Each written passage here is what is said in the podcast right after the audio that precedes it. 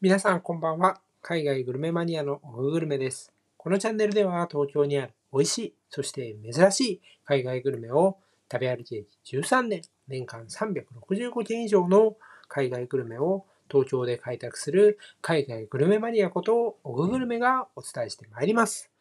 というわけで本日もやっていきたいなと思います。ちょっとですね、日にちが空いてしまったんですけれども、今日ね、その間にでもですね、グルメは開拓し続けておりましてですね、今日は皆さんにちょっと珍しい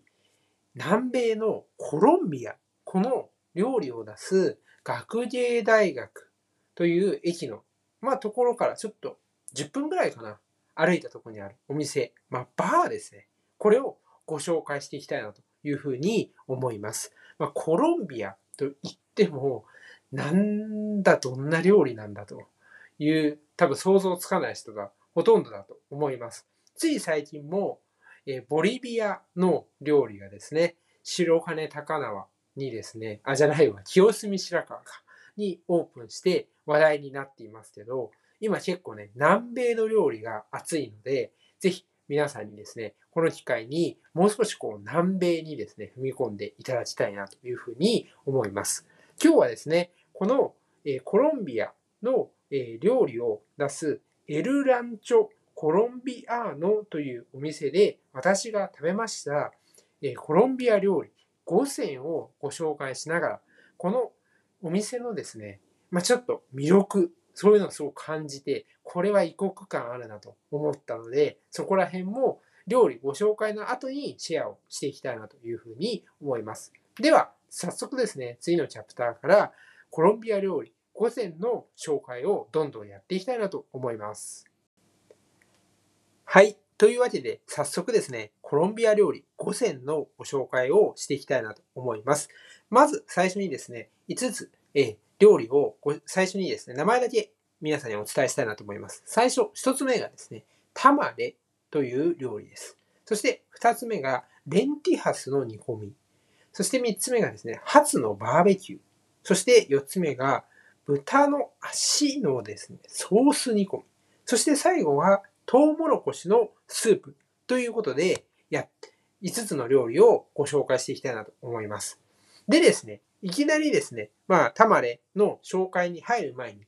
私がこのコロンビア料理を食べて、こう全体としてどういうことを思ったかっていうのをまずシェアさせていただきたいなと思います。それはですね、もうコロンビア料理というのは非常にですね、優しい、そして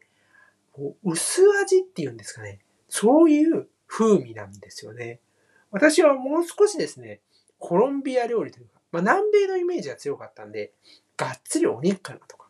ちょっとこう、なんだろう、こう脂っこいというか、そういうところもあるのかな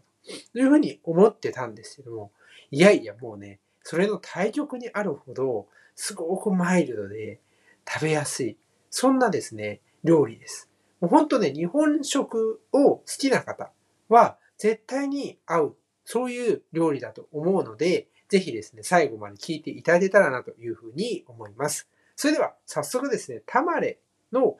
紹介に入っていきたいなと思います。タマレはですね、どういうものかっていうと、簡単に言いますと、えートウモロコシをマッシュしたような料理です。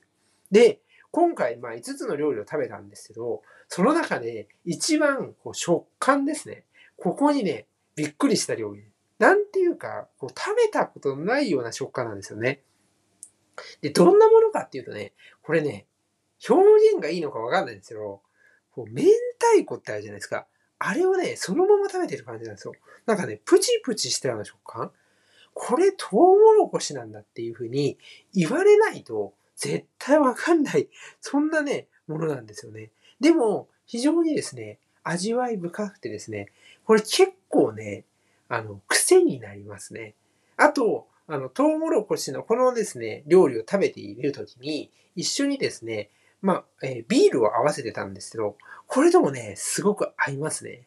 なので、ぜひですね、この料理は、こうお酒を飲みながら食べたいっていう人にも、えー合う料理なので、ぜひですね、食べていただければなというふうに思います。ちょっと余談なんですけど、トウモロコシって意外にですね、海外の料理で使われてたりします。っていうのも、例えばルーマニアというヨーロッパ、え、東欧の国ですね。ここでは、まあ、よこのトウモロコシを使ったこう料理っていうのがもう定番なぐらい絶対にレストランのメニューにあったりするんですね。まあ、こういうところもですね、えブログに、え書いておりますので、ぜひ興味ある方はですね、そちらも見ていただければなと思います。そして二つ目ですね、レンティハスの煮込み。これはですね、どういうものかって言いますと、レンティハス、えレンズ豆の煮込みになります。なんですけれども、まあ、レンズ豆っていうと、結構渋めなのかなっていうふうに、癖があるのかなとか、そういうふうに思ってしまう方いるかもしれません。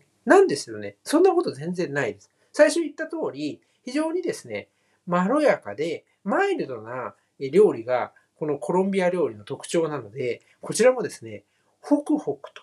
そしてお豆の優しい風味が感じられます。本当にですね、素朴な味なんですよね。これがですね、結構こう体にじわーっと染みてくる、そんな料理になっています。まあ、家庭のね、味、まあ、お母さんとか、まあ、お袋とか言ったりしますけど、そういう味だなというふうに思います。ご飯もね、一緒に添えられてまして、これと一緒に食べるので、非常に合いますので、一緒にね、ガブッと召し上がっていただけたらなと思います。そしてですね、ちょっとね、この時間があの微妙なので、チャプターでね、次のチャプターで続きのね、えー、3つの料理をご紹介していきたいなと思います。はい。というわけで、3品目のね、初のバーベキューという料理をご紹介したいと思います。とはいえですね、これもちょっと違います。どう違うかっていうと、皆さん、初っていうと、焼き鳥の初を想像されるんじゃないでしょうか。私もめちゃめちゃ好きです。あの、コリコリとした食感。なんですけど、このハツはですね、全然コリコリとした食感ではありません。これはですね、本当に肉厚で、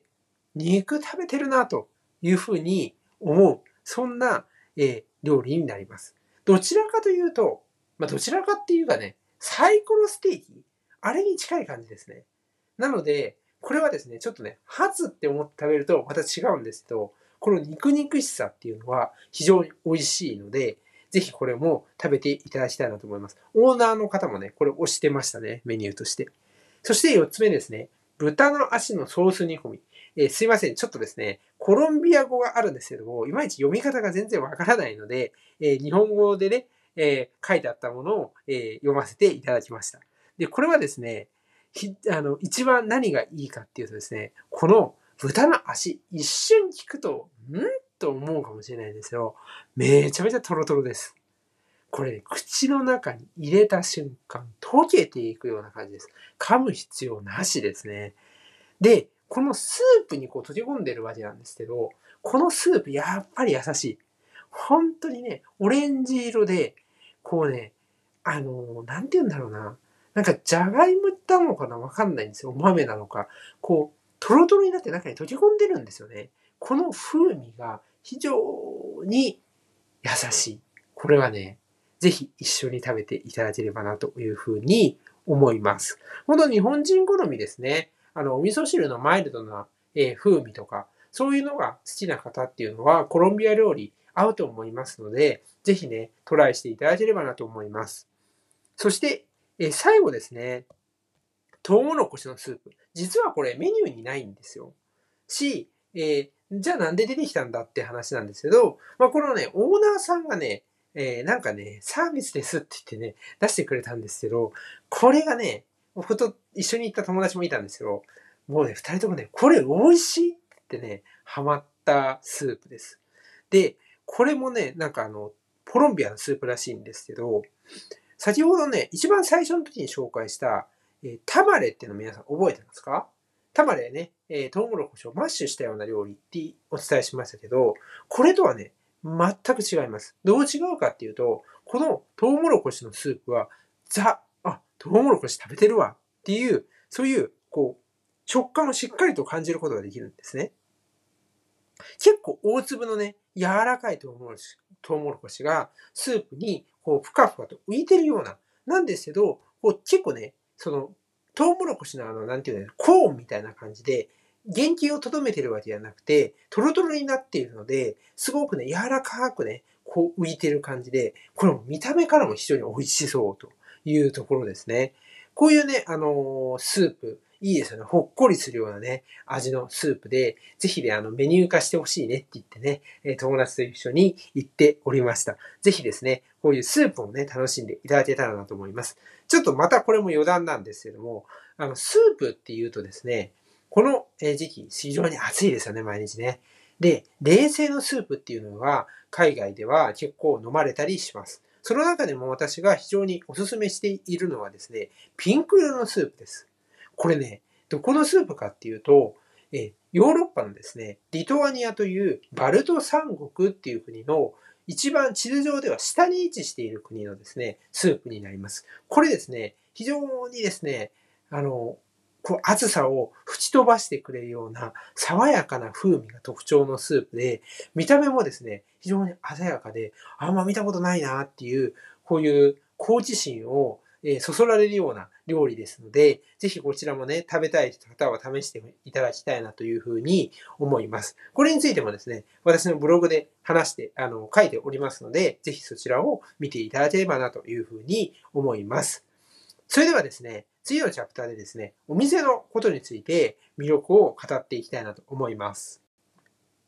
はい。というわけでですね、えー、さっきまで5つの料理を、コロンビア料理を紹介したわけなんですが、こんなコロンビア料理をえ出すお店、エルランチョ・コロンビアーノという学芸大学の駅からですね、徒歩、まあ、10分ぐらいのところにあるバーですね。ここの魅力について語っていきたいなと思います。この魅力は2つあります。1つ目というのは、ちょっとさっき触れました。オーナーさんですね。このオーナーさん、すごくですね、気さくな方で明るいですね。こう食べている時にもいろんなね、コロンビアの料理のことだったり、そのコロンビアの料理とこう日本の料理の対比であったり、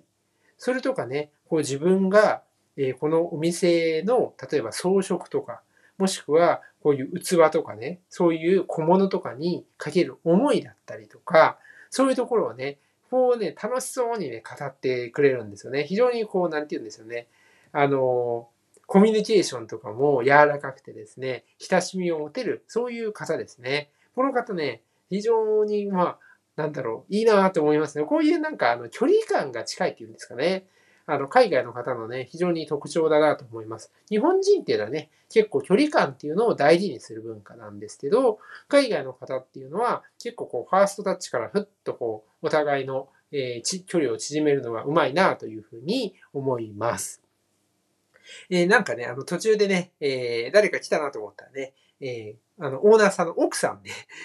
いらっしゃってね、奥さんはね、日本人らしいですね。えー、素敵ですよね、そういうふうにね。あの、国際カップルということでね、カップルというかもう夫婦ですね。あの、いいなというふうに見ておりました。そして、二つ目の魅力っていうのは店内ですね。これがね、本当に異国感溢れるというか、すごいんですよ、この店内。ぜひね、あの、入っていただきたいのと、あと写真はね、ブログに全部掲載してますので、ぜひ、あの、この、えー、ブログ見見ながらですね、放送も聞いていただきたいなと思います。とにかくね、エリゾチックで異国感満載ですね。で、しかもすごいのが、この店内の装飾とか全部ね、このオーナーさんが手作りしてるらしいんですよ。すごくないですか？全部ですよ。で、やっぱなんかね、こだわりがあるらしいんですね。そこにね。で、こういう、なんて言うんですよね、独創性というか、アイディアに富んだ、その感じって、なかなか日本人には出せないなって思います。あの、オーナーさんもね、すごくこう、日本人と、こう、海外というか、まあ、自分のところだと思うんですけど、比較みたいのをしていて、日本人、日本っていうのはすごくこう、確一化された、こう、統一感のあるところがあるんだけれども、一方で、こう、コロンビアとかね、自分たちのところっていうのはこういう独創性のあるようなね、ちょっと、うーんっていうね、そういうところが魅力なんですよっていうところでね、非常にね、面白いなと思いましたね。こういうところ、あの、今もね、DIY っていうんですかね。なんか自分であの家をリフォームみたいな、するのも流行ってたりしますけど、いや、ここまで来るっていうのはね、ほんと並々ならぬ、こう、情熱があるんだなと。いうところでね、ぜひ、ぜひこういう、まあ、異国感、まさにね、そういうところを、あの、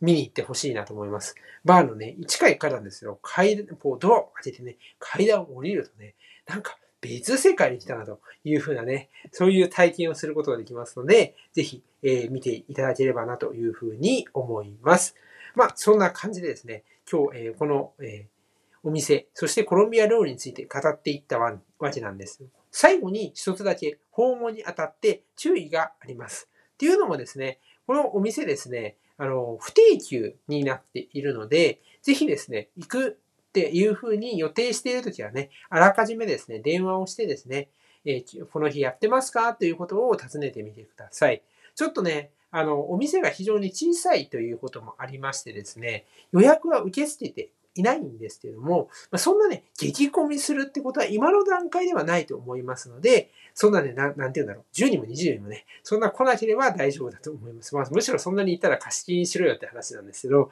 まあ、そういう形でですね、ぜひ、あの、コロンビア料理とね、楽しいオーナーさんのお話、そしてエキゾチックな空間を楽しんでいただけたらなというふうに思います。詳細はね、ブログに書いておりますので、ブログの方もぜひ読んでいただけると嬉しいです。そんな感じでですね、今日はこの辺りで終わりにしたいなと思います。ご視聴ありがとうございました。